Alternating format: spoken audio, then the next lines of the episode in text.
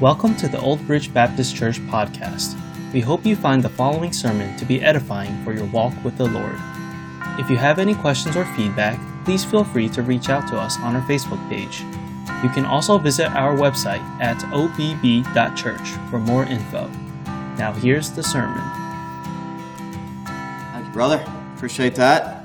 Very appropriate uh, text um, for our book and our study in the book of Philippians. And I invite you to turn with me to Philippians chapter 1. And um, considering today verses 12 through 26, it's appropriate because Paul is sitting in a prison. And he's not sitting in a prison because of a crime that he committed. He's sitting in a prison because of his faithful obedience and service for the Lord Jesus Christ. So he is living out what is spoken there in 1 Peter chapter 2. And while he's in prison, we will see today that he has an eternal perspective. And I'm sure that Paul wanted to be out of his circumstances. I'm sure that he prayed that way, and others prayed for him for that deliverance. But isn't it interesting that you don't see him mentioning that in this book at all? Paul had an eternal perspective. And while he was in prison, he was thinking about eternity.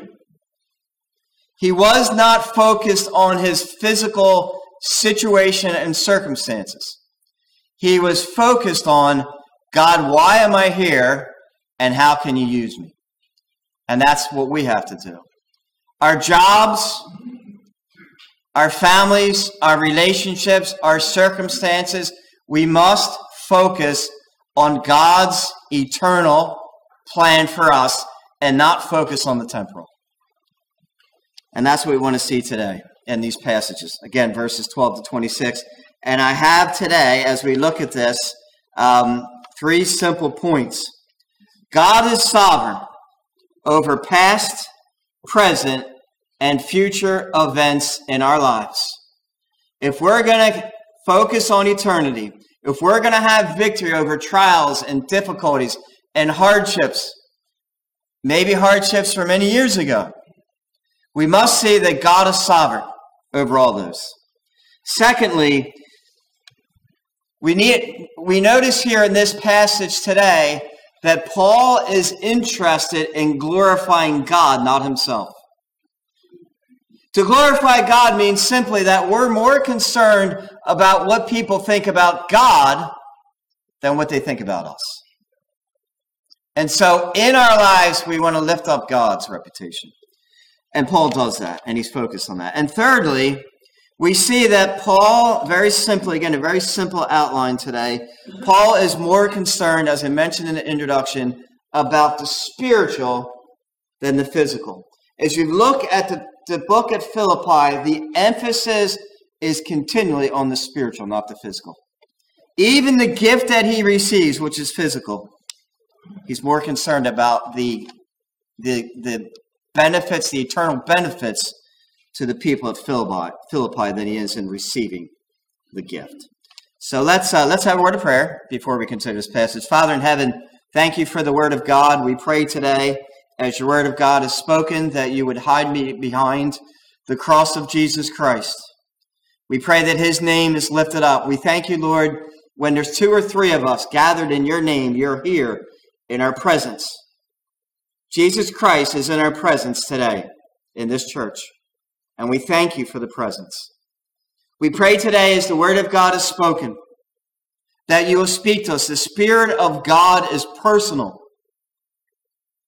that He will apply this message to each and every one of us personally today and help us. We have different struggles, we have different trials, we have different challenges, but He knows all that. And He will apply this message, Father. Open our hearts. Give us hearts that say, God, I want to hear from you today. And Father, we pray in Jesus' name. Amen. God is sovereign over our past, present, and future events in our lives. I've quoted this before. This passage not quoted, but referred to it before. I've referred to it many other times because it blows my mind. Psalm 139, verse 16. That in our lives were written in God's book before we were ever born. You get that? Our lives, every single day of your life, was written in a book before you were born. And God, that doesn't mean that we're not responsible for our actions. That doesn't mean that. What it means is God is so big that he is in complete, control, but allows us to make decisions. Now, how that works out, I don't know, but that's what the Bible teaches. But I find that's a great comfort because the things that have happened in your past, this week, the week before, and even in your childhood, God is in control of that. God is not the author of sin. People sin against you, they're responsible for it. But God did allow it. God did allow it for a reason. And we see that with Paul in verse 12. But I want you to know, brethren, that the things which happened to me have actually turned out for the furtherance of the gospel. What happened? Well, the short version in the short history, the Apostle Paul in Acts 20 tells the other um, believer, uh, other pastors in the area uh, that he is going out to Jerusalem because the Spirit of God is leading him to Jerusalem, and he knows there's going to be problems there. He goes to Jerusalem, and there are problems, and the Jews want to kill him. And they bring false accusations against him. And then God protects him uh, with the Roman government, and one thing leads to another. God tells Paul, Good news, Paul, you're going to end up in Rome. Remember, we talked about this a few weeks back. When God says that my will is for you to end up in Rome, that's good news. That doesn't mean it's going to be easy. It wasn't a cruise, right? I think of good news, you're going to end up in Rome. Cool. I got a, I got a six, a six month cruise to Rome. Not the case with Paul, was it? But he ends up in Rome and he ends up in prison. And he says to the church at Philippi, what he planted nine years ago, visit him on a sec, his, his uh, a third missionary journey, planning on a second missionary journey. And he says to them, what's happened to me has happened for the furtherance of the gospel. The gospel, in other words, people are getting saved as a result of my imprisonment. So God is sovereign in the past. He has placed me here in this prison, and I am looking not at necessarily focused on getting out, but saying, what do I do while I'm here? You see, if we're going to have an eternal perspective, we've got to see that God is involved in, God is sovereign and control. He's consult, con, sovereign and control not only in our past events, but also in our present events, as Paul says in verse 13 so it has been become evident to the whole palace guard and to all the rest that my chains are in Christ. Very interesting passage. First of all, when he says the palace guard, that is probably um, a place um, like a barracks for the um, uh, soldiers, and it's attached to Caesar's palace.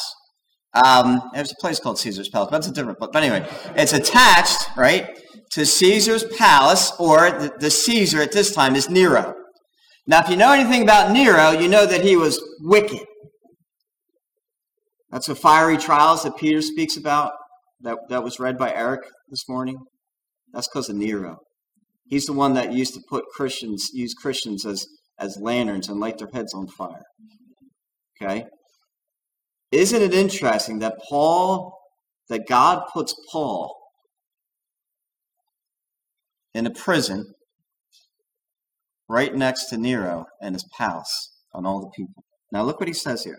So it has become evident to the whole palace guard. Okay, so the guards. In other words, what happened to Paul, and let me let me give you a, a little bit of uh, insight here. Um, Acts chapter 28, verse 16. In fact, why don't we um, I thought I wrote that, quoted that down, but I didn't. But anyway, let's go, go to Acts 28, 16. I want you to see something here for a second. I'm going to give you a couple passages to give insight to this, this passage here. So Acts 28, verse 16, right? So remember, Paul's in prison. He's writing about this. He said, um, it's, you know, it's become evident. I'm in the palace guard. In other words, people have heard the gospel. People are getting saved because of my imprisonment. Look at Acts chapter 28, verse 16. Now, when he came to Rome, the centurion delivered the prisoners to the captain of the guard, but Paul, by himself, was, to, was permitted to dwell by himself with the soldier who guarded him. Now, here's what happened Paul is put in prison. He's by himself. He's in house arrest, but he's chained to a soldier all day long. And I don't know if they work like the 12 hour shift or the eight hour shift, you know. And so I would probably say the 12 hour shift because you're probably trying to count, you know, uh, cut down on costs. And so eight or 12 hours, he's chained to a soldier. Imagine that poor soldier. Because there's the Apostle Paul. Hey, why are you in prison? Oh, let me explain it to you. Bang, the gospel, right? It's a great opportunity for us. We went to Ireland, immediately picked up the American accent. Hey, what are you doing in Ireland? Open door. Let me tell you what I'm doing in Ireland. And there's the open door, right? And usually people's faces drop like, oh no, I wish I didn't ask. Um, and so, you know, we have to try to use some of our experience. What people say now is, oh, you know, what do you do for living? Oh, let me tell you. Bang. And people, again, people's faces will drop. But once in a while, somebody's open.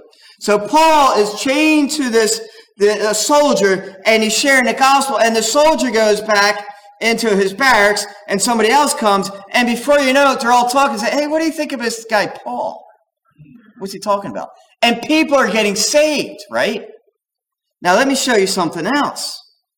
Go to Philippians chapter 4, verse 22, because this is really neat. Philippians 4, verse 22.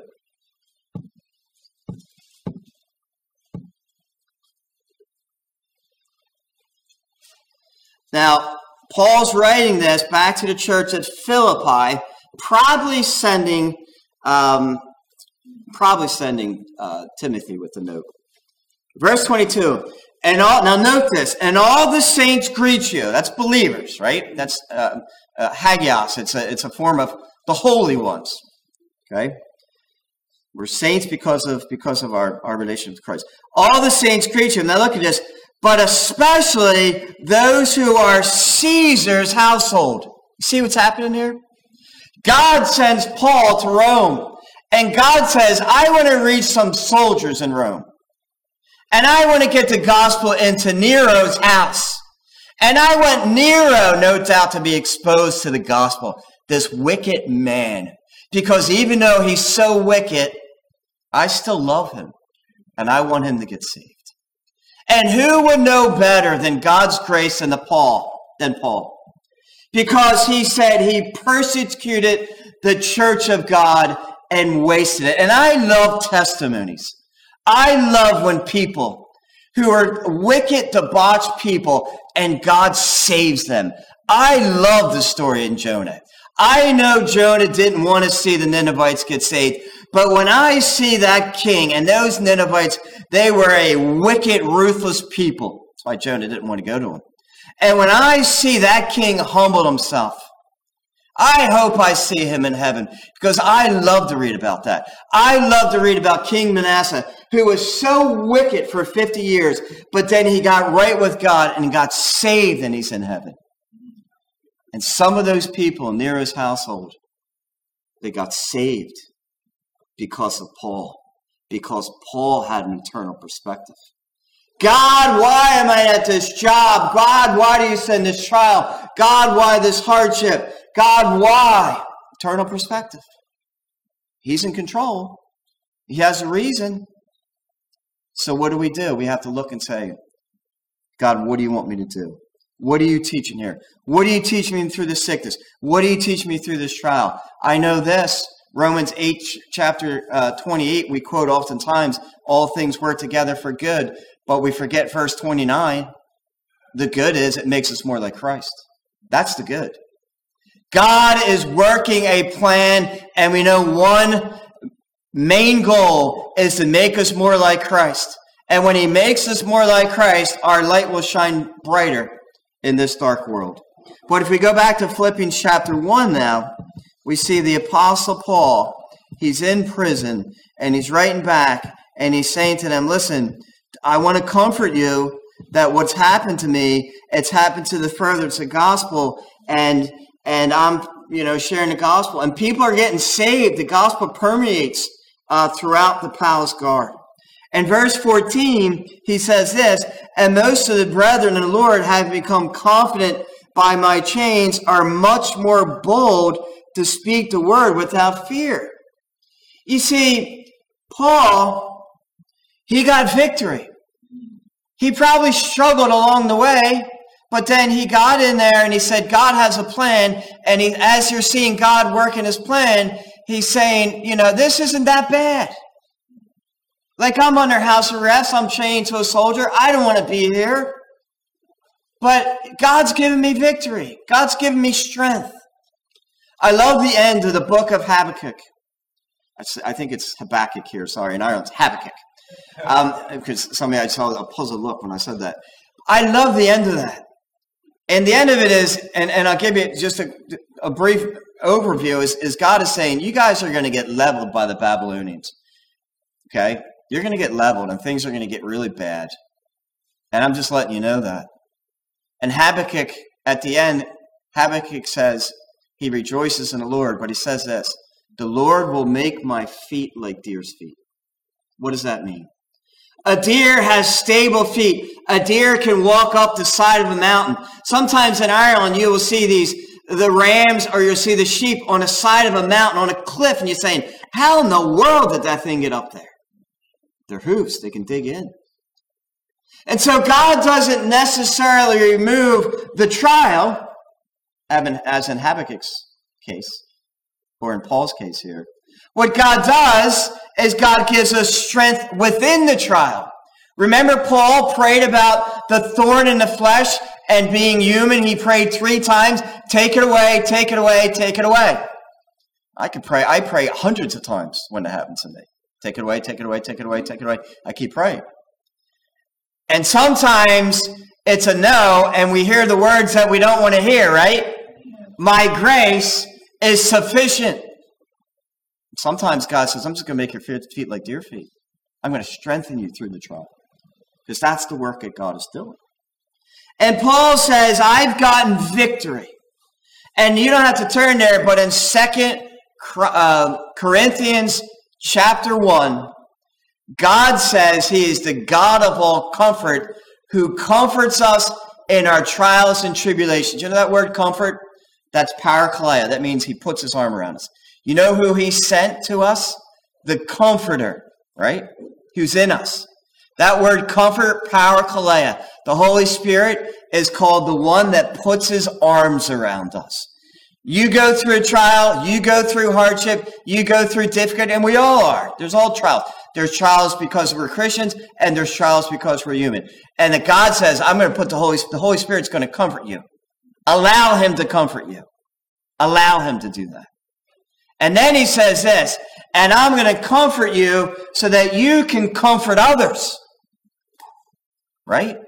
So what we have to be careful of is when we go through some hardship and somebody else is going through it and theirs doesn't seem as bad as ours, our natural tendency is to say, yeah, it's not a big deal. I went through that. That's not what God, that's, that doesn't help anybody. What helps us is, I understand that hardship and I'm sorry you're going through this and I am here for you to comfort you. I went through it. And if you want to hear what God did for me, I'd be glad to talk to you. But I'm praying for it because I know that hardship. That's comforting people, right? That's what Paul's doing. His testimony is comforting people and other people in the area because Paul is a, if, you know, for lack of a better term, he's a big shot in the Christian realm. Everybody knows the Apostle Paul. In fact, Peter was kind of like the leader of the apostles, and that kind of shifted. I think now it's Paul. And man, the leader is in prison. Maybe we're going to end up there. This is terrible. And he say, No, I got this. All good. And they were comforted by that because Paul got victory. You see, Paul got victory. And God wants us to have victory so we can be an encouragement to others. Now, the other thing we see is God is sovereign in events surrounding our lives, right? He is sovereign in events surrounding our lives. I want you to turn your Bibles with me to Genesis chapter 50. And this is a passage that you're probably familiar with. You may not know it, but now once you go there, like, oh yeah, I know where he's going. Genesis 50, verse 18 to 21. This is a critical passage for us. If you're struggling with forgiveness, this is a critical passage. If somebody's hurt you or your family and you're struggling, this is a critical passage. Something happened in your past, this is a critical passage. Genesis chapter 50, verse 18. Then his brothers also went and fell down before his face, and they said, Behold, we are your servants. Joseph's ten brothers that did him harm. What did they do? They threw him in a dried up well and wanted to murder him. Okay, for no good reason. And instead of murdering him, because Reuben stepped in, they sold him to slavery. And I would say, probably in those days, if you had a choice between the two, you probably would have preferred being executed. How horrific slaves have been treated through history. All nations, all generations, and wickedness. So that's what his brothers did. And when Jacob, the father, died, even though Joseph was nice to them, they thought, man, when our dad dies, we're going to get it because he's second in command to Pharaoh. He can do whatever he wants to us. Now look at the tenderness of Joseph in verse 19. Joseph said to them, Do not be afraid, for am I in the place of God? Boy, that's a great description of forgiveness. Forgiveness means not forget, okay? You know, sometimes you don't forget. Sometimes something can re-trigger. Your brain is like a hard drive. And events happen, they're in there, and something can trigger that, okay? That doesn't necessarily mean you didn't forgive the person. It just means something can trigger, okay? But what it does mean is this, is that I turn my will, by, by, by my will, I turn that person over to God. I don't hold it against them. That's between them and God. Okay? Am I in the place of God? I don't have the right to hold this against you. Look what he says this though. But as for you, you meant evil against me. Now notice he doesn't excuse that. Forgiveness isn't saying what the person did is okay. It's not saying that. You did evil. Not, you, you meant evil. You did this for evil. Okay? And that and that's what they did. But God meant it for good in order to bring it about as it is this day to save many people alive. God is sovereign. God allowed this to happen to bring me into Egypt, to eventually to place me second in, in, in command of Pharaoh, to give wisdom to how to save the world from a famine. Note that Joseph's victory came from understanding and embracing that God is sovereign. That God is sovereign. And not only is he sovereign, but he's good and he's wise and he's loving. So whatever goes our way, there's a good reason for it.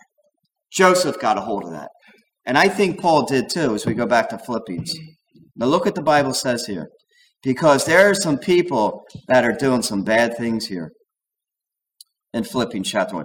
I mean, this poor guy is sitting in prison and all the hardship that he faced as a believer, all the persecutions and, and, and difficulties he faced. And you could go to um, 2 Corinthians 11, around verses 20 and following, and read about it. All the hardship he went through. The Bible says this some indeed preach Christ even from envy and strife. Some people were preaching the gospel. They were doing their circuit because of envy Oh, Paul's the big man. Now he's in prison. I'm going to go out and I'm going to go preach because I should be the prominent one. I don't think Paul wanted to be the prominent one, to be honest with you. Not after all the hardship he went through. That's why they preached. Some for strife. You get 10 or 12 people with the same mindset, and now they're fighting with each other. I want to be the one. No, I want to be the one. No, I want to be the one. It's a bad reason to do it. Some also from goodwill. There's some that's doing right. The former preach Christ from selfish ambition. That's the same word as strife. Again, I want to uh, build my um, entity, build my name.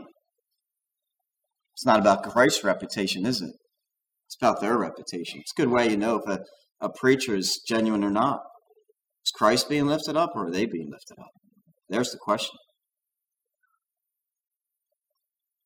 The former preached of selfish ambition, not sincerely, supposing to add afflictions to my chains. Isn't that horrible? Somehow I think, you know, like, you know, Paul's the big name. So if this guy preaches, wait a minute, you're preaching the same thing as Paul? Well, he's the ringleader, so we're going to really make things hard for him in prison. I think that was their motive. It's terrible. I mean, here's a poor guy going through all this. Instead of praying for him, they're trying to add afflictions. But the latter out of love, knowing that I'm appointed for the defense of the gospel. Some would say, listen, God has, has raised up Paul as the apostle and he's, he's given us this ministry or this ministry. It doesn't matter. It doesn't matter. Whatever ministry God gives us, he just says, asks us to be faithful to it. No one's better than anyone else. And we get that. And we love Paul. So there's some with that, which is which is good. What then? Now look at this response though. Only that in every way, whether in pretense or in truth, Christ is preached, and in this I rejoice, yes, and will rejoice. Let me tell you, Paul got victory because he understood God's sovereign. I'm not going to get torn up with this. I'm not going to let this bother me. God is sovereign. They'll stand before God. The good thing is God can use his word despite that. Just look at Jonah, right? The reluctant prophet, and there was revival. And he was mad after that. Results are not no indication of godliness. Noah preached for 120 years and his family got on the boat, and that was it. He was the one that was faithful. He was the one that God gave the thumbs up to. Jonah, in that instance, wasn't. So Paul is saying, it's okay. It's okay. Because the gospel is going out. Now, the second thing we want to see is Paul wants to glorify God and not self. In verse 19, he says this, For I know that this will turn out for the deliverance through your prayer and supply of the Spirit of Jesus Christ. Now, let's first, verse 20 we'll explain what that verse 19 means. According to my earnest expectation and hope, that in nothing I shall be ashamed, but with all boldness as always, so now also Christ may be magnified in my body, whether by life or by death. You see, Paul's concern was not his life or his reputation, but Paul's was concern was that God was glorified, that Jesus Christ is glorified. And whether that is by my death, I pray he is glorified. Or if it's by my release, I pray that he is glorified. And Paul is saying in verse 19, it's amazing. He says, For I know that this will turn out for my deliverance. And he's not saying at, at this particular time, in these verses here, he's not saying, I know for a fact I'm going to be delivered physically, because he just said, I could be, uh, whether by death or by life. But his deliverance is if I'm out of prison, then I'm delivered by prison. And if I'm killed, I'm delivered from this sinful body and I'm in heaven. That was his view of deliverance. Either way, I don't lose. It's kind of like Shadrach, Meshach, and Abednego. That was read this morning. You can do what you want. Like I, we don't know. God might deliver us. He may not deliver us, but we're going to worship Him. Because if we die, we're going to be in His presence anyway. So that's up to you. What a bold stance. Young men, young men. Praise God. But Paul is saying, I want God's name to be glorified. Verse 26 again, that you're rejoicing for me. Now here he's speaking about when he if when he comes to see them, your rejoicing for me may be more abundant in Jesus Christ by my coming to you again. If God delivers me and I come to you, I want you to praise God. That's what he's saying. He's concerned about God's reputation, not his reputation. Whether you eat or drink or whatever you do, do all to the glory of God. And number three, again, he's more concerned about spiritual things than physical. Let's look again. We, we, we looked, let's look at verse, excuse me, look at, look at verse 21. We read verse 20, verse 21. For me to live, for, excuse me, for to me to live is Christ and to God to die is gain. Now you can't beat a guy like that. Okay? He's saying this. If I'm alive, if I live, I'm going to live for Jesus Christ. That's what I'm going to live for. Okay? I'm not going to live for it like Paul's not saying, oh, if I get out of prison, God, I just want to visit this place, you know, or I just want to bungee jump. He's not saying that. If I live, I'm going to live for Jesus Christ, right? But if I die, it's gain because I'm with Christ. That's eternal perspective, isn't it? And he's more concerned about spiritual than physical. If I get out, it's for Christ, right? We're concerned about that. Years ago, there was a, there's a, a, uh, a story of a um, kind of a myth, a legend, I'd say, a legend of a, so whether it's true or not, it's probably true, and you know, these things kind of get bolstered up. But there was a, a monk uh, many many centuries ago, uh, before even the Reformation, and the monk uh, was in the church doing his his his business, his duties in the church. And there's a notorious murderer and gangster that would, whenever he went into a town, he would kill people just for the fun of it and, and take, take money and, and riches, etc. He went into the cathedral and he saw the monk, and the monk saw him come in, and the monk continued to go about his business. A notorious murderer and gangster was stunned, and he walked over to the monk and said, Do you know who I am? And he said, Yes, I do. Then do you know that I am the man that will take a sword and drive it through your heart without even blinking? And the monk said, Do you know who I am? I am the man who will take a sword to the heart without blinking. And it said the notorious murdering gangster turned away and went out the door. And that's kind of how the Apostle Paul was. You want to execute me? That's okay. I'll be with God. You want to let me free? I'm going to still serve Jesus Christ. He was concerned about spiritual things. In verse 22 to 23, he says this, But if I live on the flesh, but if I live on in the flesh, this will mean fruit for my labor. Yet what I shall choose, I cannot tell. I don't know what I want. Verse 23. For I am hard pressed between the two, having a desire to depart and be with Christ. Now note that. What is heaven? Number one, to be with Jesus Christ. Like a long lost friend. When Robert Murray M'Cheyne, whose brother died at a young age, the great Scottish reformer, when his brother died and he died as a believer, he had a great influence on M'Cheyne to, to lead him to Christ. M'Cheyne was gutted by his brother's death. He loved his brother. He died at an early age in the 20s. M'Cheyne himself died at 29. But when he met Jesus Christ, he said, Now that I have a brother who will never die. And that's how we have to see a brother.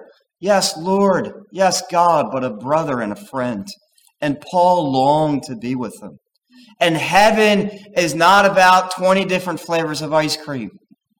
Heaven's about Jesus Christ and seeing him. And Paul says this, again, the spiritual, I want to be with Christ, which is far better.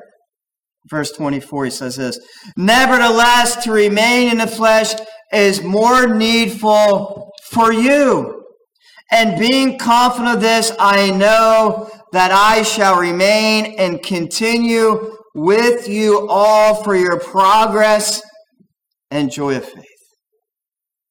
I think Paul, as he's writing through this, he, he now um, reveals that God revealed to him that you're going to get out. And he did. It's when he went to, he, he went to Crete. We see that in, in Titus. He wasn't in Crete planting churches before that. He went, you could make the case for a fourth and fifth missionary journey of Paul after, after Acts. And so he did get out. But why did he want to get out? What was his motive? Again, I want to get, if I, you know, I go back and forth, but for your sake and for the sake of Christ and for the glory of God, I want to get out so I can minister to you. And then he says that your rejoicing for me may be more abundant in Jesus Christ by my coming to you again. I think it's interesting when he speaks about there in verse 25, the joy of faith. See that? The joy of faith, which really leads us into the Lord's Supper. We serve God out of obedience, but when we're abiding in Christ, there's a joy, a fruit of the Spirit in Galatians 5, verses 21 to 22. A fruit of the Spirit, I think it's verse 21, is joy. In John 15, again, we've talked about this before, abiding in Christ, and we have joy that's overflowing. It's that relationship with Christ that brings the joy. And that's what Paul's trying to tell them. Which brings us to the Lord's Supper. Because why does God want us to have celebrate the Lord's Supper? Why does he tell us to examine ourselves and make sure our hearts are right with him, which we'll have an opportunity to do? It's because he wants to make sure we're in fellowship with him. There's nothing between us. And the Lord's Suppers is a time for us to reflect on that. It's something we should do all the time, but in a special way, we do it because He even threatens us. He threatens us because He loves us. He threatens us with, with chastening. He said some got sick, some even died because of lack of reverence. So make sure. I want to make sure. I love you so much. I want a relationship with you so much. I want you to make sure and really understand that this is serious. One commentary said this The further a man proceeds in the way of truth, the stronger his faith will be, and the stronger his faith, the greater his joy or happiness.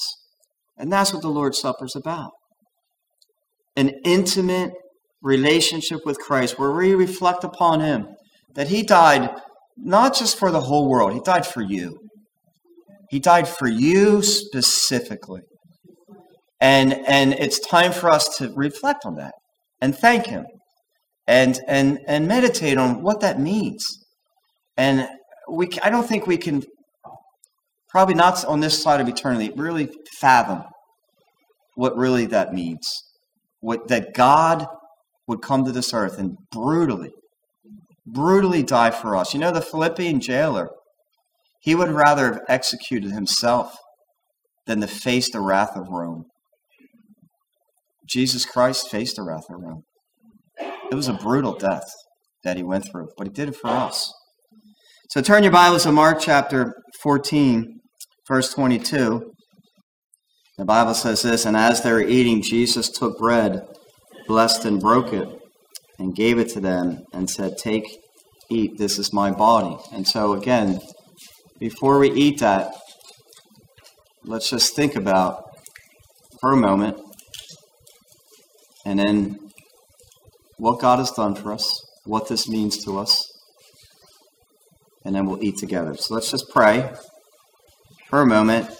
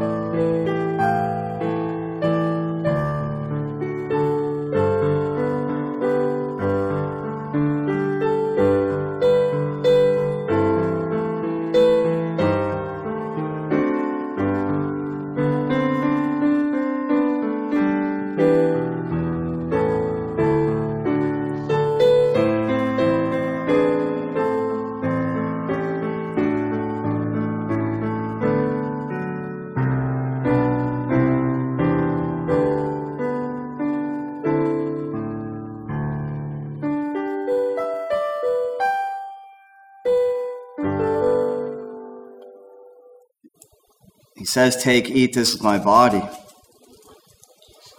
Remember that Jesus died for us, so we take and eat now.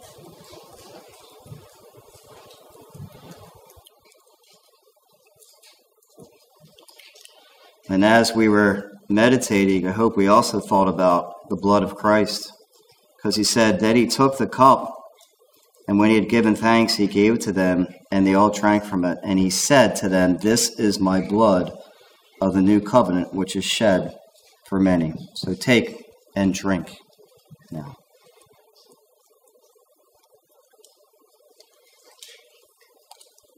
Father in heaven, thank you for the Lord Jesus Christ. Thank you that he his body was broken up for us and his blood was shed for us. Thank you for our fellowship. And Father, I pray that we would um, never get over how unfathomable it is that God would die for us. We pray in Jesus' name. Amen. Thank you for listening to this sermon from Old Bridge Baptist Church. Please consider subscribing to our podcast on the platform that you're currently listening on. We appreciate your support and we hope you have a God blessed day.